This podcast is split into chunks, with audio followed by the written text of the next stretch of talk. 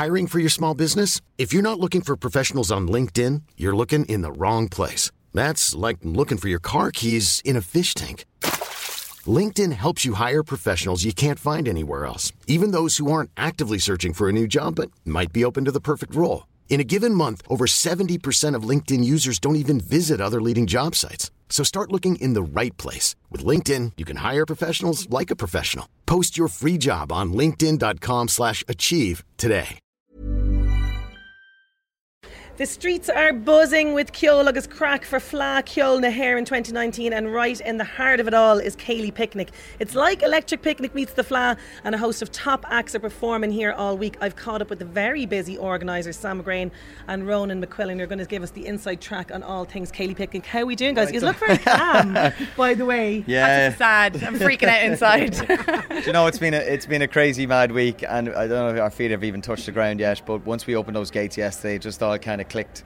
and It all came together. But uh, I remember back when, a good couple of months ago now at this stage, when you came into 11 to 1 and you spoke about this kind of small idea that you had for Céilí Picnic, and now it's Yeah. just massive. Tell me where did the idea for Céilí Picnic come about, first of all? Wow. Uh, yeah, I, suppose myself and Ron are going to music festivals for years. We've spent quite a bit of time going to Glastonbury and South by Southwest, and we wanted to kind of take what we experienced at those festivals and bring it to Drogheda. And last night would have been a great example of that, which when we had the silent disco, which again we experienced at Glastonbury, and we brought it here after uh, Ryan Sheridan finished on the stage, gave out everyone a headset, and the place just went off. It was magical, just seeing people enjoy it, singing different songs to each other, dancing, and it was literally like a piece of Glastonbury here in And Drogheda. the old, like the older people really appreciated it. They were just coming up, dancing up to us with headphones on, going, "I've never seen this before. It's amazing!" And they loved the idea. And they're all coming back again tonight to do it again.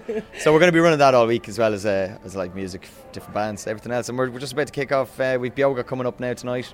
With the- Yes, Ah. very excited about Beoga. These are the guys that collaborated with Ed Sheeran. This is what kind of catapulted them to international success. Tell us a little bit about them. Beoga, they've been on the go for like 12, 15 years or something like that, and they were kind of ready to throw in the towel.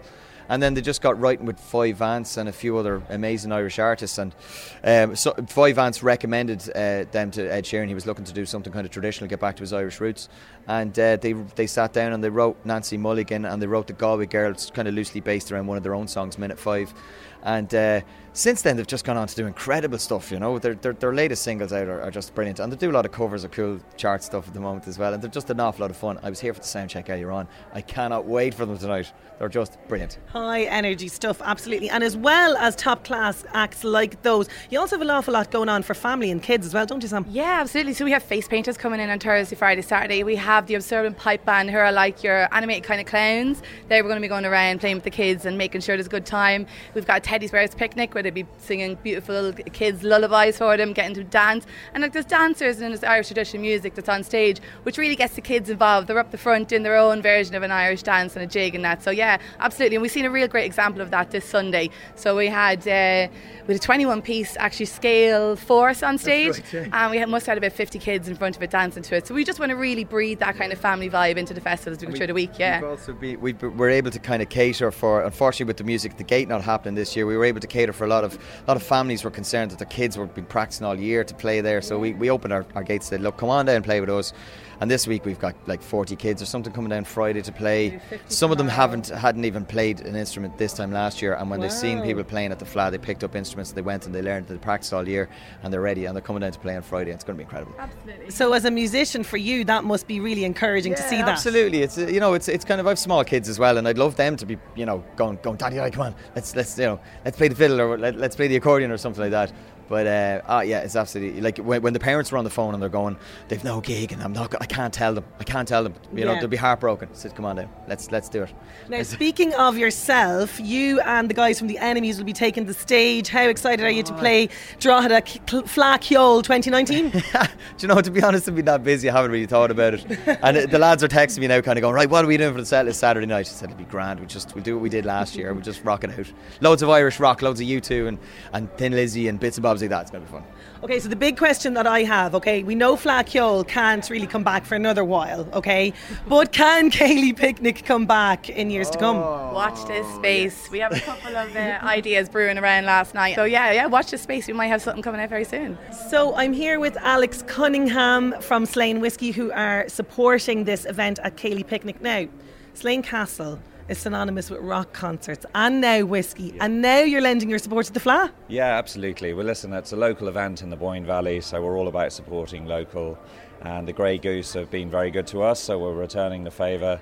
Was here last night. Uh, we had a brilliant night with Ryan Sheridan and Moxie, and plenty of Slane cocktails going down. We did a tasting here in the bar, and it was great crack all together It was brilliant without support from the likes of yourselves, you know, smaller sort of boutique kind of events like this couldn't thrive. So I'm sure this has given this event a great boost. Yeah, it has. I hope, but you know, you've got to support uh, your backyard. And you know the Slane Festival started small as well, you know, so we, we've been on that journey too. But no, we like to support uh, the locality, and the Boyne Valley is booming, and the Fleadh brings in a lot of tourism and attention for the town and the valley as a whole. So we're delighted to support that. Was last year and now this year your first experiences of Fleadh, or had you experienced it before? No, I was actually away travelling with the whiskey last year, so I missed it. So I'm delighted to be here this year. I just walked up and down West Street there and seeing the kids out playing, and you know, just the the sense of culture and pride in the town is great to see. Absolutely. So tell me about Slane Whiskey, going from strength to strength. How's business? Yeah, it's going good. I was just in uh, California there last week, uh, giving it another push. Uh, we're doing well in America. Irish market is uh, picking up as well. Irish whiskey is growing well in its home market. Uh, we're doing well in Australia, New Zealand, France. So, you know, the, the future's very bright for Irish whiskey, and Slane's hopefully going to be part of that. So, yeah, business is good. I'm delighted to hear that. Now, just we mentioned there at the start that Slane Castle also synonymous with rock concerts, and Céilí Picnic has proved to be, you know, such a success. Are you threatened by the success of Céilí Picnic? it's a slightly different scale, uh, but intimate is good. You know, there was a really special atmosphere here last night, and I'm sure there will be again tonight. You know, sometimes small is beautiful. Slane is a very different proposition, so I wouldn't see it as a threat, but maybe a compliment. so I'm here with Eamon Murray from Beoga, who are about to take to the stage. How are you doing, first of all? Good, I'm great. How are you? I'm great, not Good. too bad.